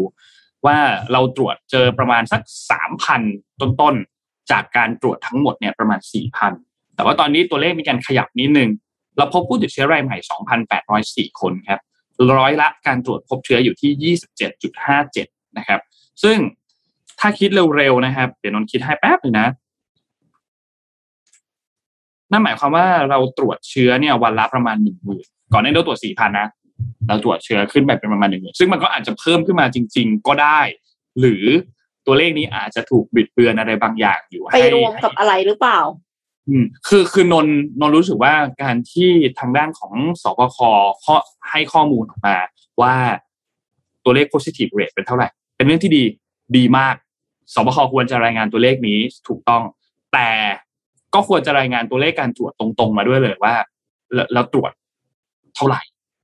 ตัวเลข exactly ของการตรวจตัวเท่าไหร่แบบที่เคยรายงานมาตอนหน้านี้นะครับ ว่าเราจะได้ทราบว่าตัวเลขของ positive rate เนี่ยไม่ได้ถูกปิดเบือนไป มันเป็นตัวเลขจริง ๆ ที่โชว์จริง ๆ ว่าเทรนด์ตอนนี้ของตัวเลขการติดเชื้อ ตัวเลขการตรวจเชื้อเนี่ย มันเป็นเท่าไหร่อยู่นะครับ ซึ่งต้องบอกว่ามันเพิ่มขึ้นเกือบสองเท่าตัว ถ้าหลังจากที่เขามาคิดเป็นจำนวนเปอร์เซ็นต์แบบนี้เนี่ยนะครับ เพราะฉะนั้น ไม่รู้เลย คือตอนนี้เราไม่รู้เลยว่า ฐานในการคำนวณของทางด้านของสบคเนี่ย คือฐานข้อฐานการคำนวณแบบไหน คุณใช้ตัวเลขอันไหนคำนวณบ้าง โอเค คุณบอกเราแล้วว่า ตัวเลขผู้ติดเชื้อทั้งหมดไม่ได้รวมตัวเลข ATK ด้วยเหตุผลต่างๆ ซึ่งเราเข้าใจได้ โอเค คุณอธิบายแบบนั้น โอเค เราเข้าใจ ไม่มีปัญหา แต่ positive rate ที่มันออกมาเมื่อเทียบกับตัวเลขก่อนหน้านี้เนี่ยมันแตกต่างกันค่อนข้างเยอะ เพราะฉะนั้นก็นั่นแหละครับ จากรู้ว่าข้อมูลพวกนี้มันอยู่ไหนทำไมถึงไม่เอามาตีให้ประชาชนให้ให้ให้ทุกคนเห็นกันแบบแบบชัดๆก่อนหน้านี้ว่ามันเกิดอะไรขึ้นกับสถานการณ์ตอนนี้ เขาจะได้เบาใจ ถ้าควบคุมสถานการณ์ได้แล้วประชาชนทุกคนก็จะได้เบาใจ สามารถออกไปใช้ชีวิตได้ตามปกติ หรือถ้ามันไม่ได้ดีขึ้นจริงๆ จะได้รู้ว่าต้องทำตัวยังไงนะครับจะได้เตรียมตัวค่ะมากและต้องบอกว่าในฐานะของคนทั่วไปนะประชาชนทั่วไปเนี่ยนะครับ นนเชื่อว่าทุกคนมีสิทธิ์ที่จะเรียกร้องให้รัฐเปิดเผยตัวเลขเหล่านี้ออกมา เพราะว่ามันเป็นตัวเลขพื้นฐานมากๆ ถ้ารัฐยังคงปกปิดอะไรบางอย่าง เพื่อที่จะกุมอำนาจไว้หรือไม่อยากให้ประชาชนเห็นอะไรบางอย่างเนี่ยนนคิดว่าในยุคที่ข้อมูลมันเยอะขนาดนี้เนี่ย ปิดไม่อยู่หรอกครับ สู้เปิดเผยออกมา แล้วบอกเลยว่าอันไหนคุณทำดี อันไหนคุณยังทำไม่ดี นั่นน่าจะเป็นทางออกที่ดีที่สุดนะครับ และที่สำคัญคือเรื่องของการคลายล็อกดาวน์หลังจากนี้ด้วย ว่าคุณเอาตัวเลขอะไรมามาแบบบอกว่าโอเคคุณจะคลายหรือคุณจะไม่คลายบ้างนั่นแหละครับ ค่ะ วันนี้น่าจะครบถ้วนนะคะ น่าจะครบถ้วนนนข่าวหมดแล้วเหมือนกันวันนี้ ก็คิดว่าน่าจะครบแล้วครับอ๋อ The Power Game มาแล้วนะเมื่อคืนของของของพี่ตุ้มพี่ตุ้มที่เป็นเรื่องเรื่องการเมืองเนี่ยนนนั่งฟังไปเมื่อเช้านี้ก็ดูเดือดครับ สนุกสนานฮะอยากให้ลองไปฟังกันดูครับ The Power Game รอบนี้เพราะว่า มันมีความขัดแย้งที่เกิดขึ้นค่อนข้างเยอะครับ หลังจากที่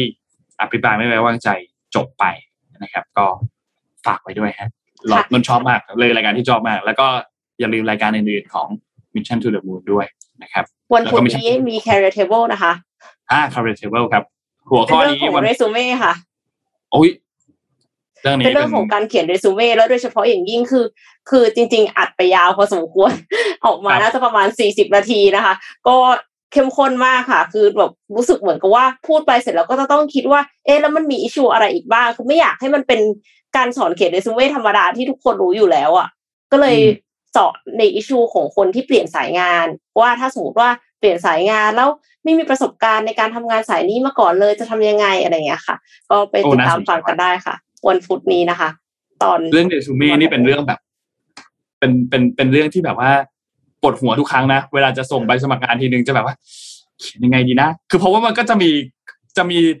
เขาเรียกว่าก็ต้องเขียนใหม่เรื่อยๆอะเขียนใหม่เรื่อยๆแล้วเขียนทุกครั้งก็จะเปลี่ยนไปทุกครั้งเลย คือข้อมูลเปลี่ยนเรื่องหนึ่งนะ แต่ว่ารูปแบบต่างๆ pattern ต่าง ๆ มันก็จะมี pattern ที่ดี pattern ที่ไม่ดีก็อย่าลืมไปดูกันครับ career table ครับ โอเค วันนี้น่าจะครบทั่วแล้วครับ ขอบคุณสปอนเซอร์ครับ ขอบคุณ SCB ครับผู้สนับสนุนใจดีของเรานะครับ ก็อยู่กับเรามาอย่างยาวนาน ขอบคุณ SCB มากๆ พรุ่งนี้เรามี Money Mission นะครับ ก็ฝากติดตามกันด้วยนะครับ Money Mission by SCB ครับภารกิจรอบรู้เรื่องเงินทอง และขอบคุณผู้สนับสนุนรายการของเราอย่าง Samsung Galaxy Z Fold 3 5G ครับ เป็นที่สุดของสมาร์ทโฟนจอพับประสิทธิภาพสูงเหมาะทั้งการทำงาน และเหมาะทั้งการเกี่ยวกับเรื่องของบันเทิง นะครับและขอบคุณ Oris ครับตอนนี้ Oris เขามีแคมเปญครับ My First Oris Watch ครับเป็น Special Privilege ให้กับ Mission to the Moon Fan ครับสำหรับใครที่กำลังมองหา Oris เรือนแรกอยู่นะครับแฟนเพจของเราเนี่ยถ้าสนใจนาฬิกา Oris อยู่นะครับและอยากรับสิทธิพิเศษครับแอดไลน์ไปเลยครับ at oris th นะครับและพิมพ์ว่า hashtag oris xmttm mission to the moon เนี่ยนะครับ เพื่อรับรายละเอียดนาฬิการุ่นที่เข้าร่วมรายการได้เลยนะครับตั้งแต่วันนี้จนถึงวันที่ 30 กันยายนนี้เลยนะครับ โดยนาฬิกาทั้ง 4 รุ่นที่เข้าร่วมรายการเนี่ยนะครับ ก็จะมีรุ่นมีรุ่น Dead Watch นะครับ Limited Edition นะครับมีรุ่น Well Shark นะครับ Limited Edition มีรุ่น Han Gang Limited Edition แล้วก็มีรุ่น Roberto Clemente Limited Edition เช่นเดียวกันนะครับมีทั้งหมด 4 รุ่นที่เข้าร่วมรายการนะครับ ก็ฝาก o r a g e ไว้ด้วยนะครับสำหรับใครที่สนใจ เรื่องแรกก็ลองหาข้อมูลดูครับ และสุดท้ายครับขอบคุณท่านผู้ฟังทุกๆท่านนะครับ ที่ติดตาม Mission Daily Report นะครับ วันนี้มาสองท่านแต่ก็เนื้อหารายละเอียดก็ยังเข้มข้นเหมือนเดิม แล้วพบกันใหม่อีกครั้งหนึ่งในวันพรุ่งนี้ครับ วันพุธครับ อย่าลืมติดตาม Apple นะฮะห้าทุ่มครึ่งนะครับ แล้วเดี๋ยวพรุ่งนี้เรามาสรุปให้ฟังกันอีกทีนึงครับว่าจะมีอะไรบ้างครับ วันนี้เราสองคนลาไปก่อนครับ แล้วพบกันใหม่ครับ สวัสดีครับ สวัสดีค่ะ Mission Daily Report